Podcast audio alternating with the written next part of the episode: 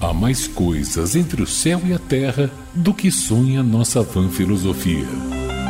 A economia da salvação, com Biagio Talento.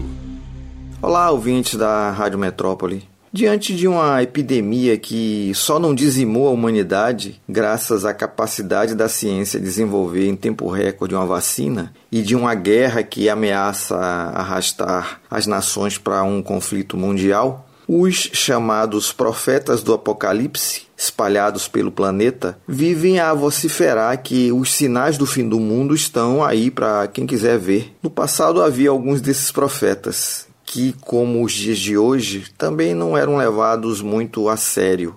O folclorista Leonardo Mota encontrou um desses personagens nas suas andanças pelo interior do Nordeste, nas primeiras décadas do século XX. Era um tal de Tertuliano, que, segundo Mota, abre aspas, era tido e havido como doido, mas um doido com juízo, fecha aspas. Ele o descreve assim: maníaco religioso, trajava vestes talares, uma batina cinzenta adornada de cores berrantes, terços e escapulários. Dizia-se santo. Tertuliano vivia circulando pela cidade fazendo pregações apocalípticas em praças, gritando e tagarelando teses sobre o céu, o inferno e o purgatório. Havia um outro sujeito meio destrambelhado na mesma cidade, Eutímio, mas, ao contrário de Tertuliano, passava a maior parte do tempo calado, em si mesmado, pensativo. Certa feita, Tertuliano, batendo-lhe no ombro, fez um reparo, aspas, Colega, eu não sei de que é que serve você ser doido e viver assim caladão, desse jeito, fecha aspas.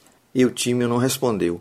Num período, Tertuliano resolveu criar um certo imposto celestial a quem cobrava dos seus conhecidos no valor de 200 réis.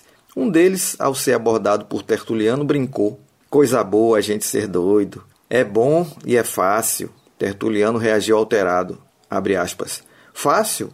Ora, fácil. Faz quatro anos que eu pratico e ainda não estou doido direito. Fecha aspas. Tertuliano certamente causava menos mal que os profetas do Apocalipse de hoje. Biagio Talento Jornalista.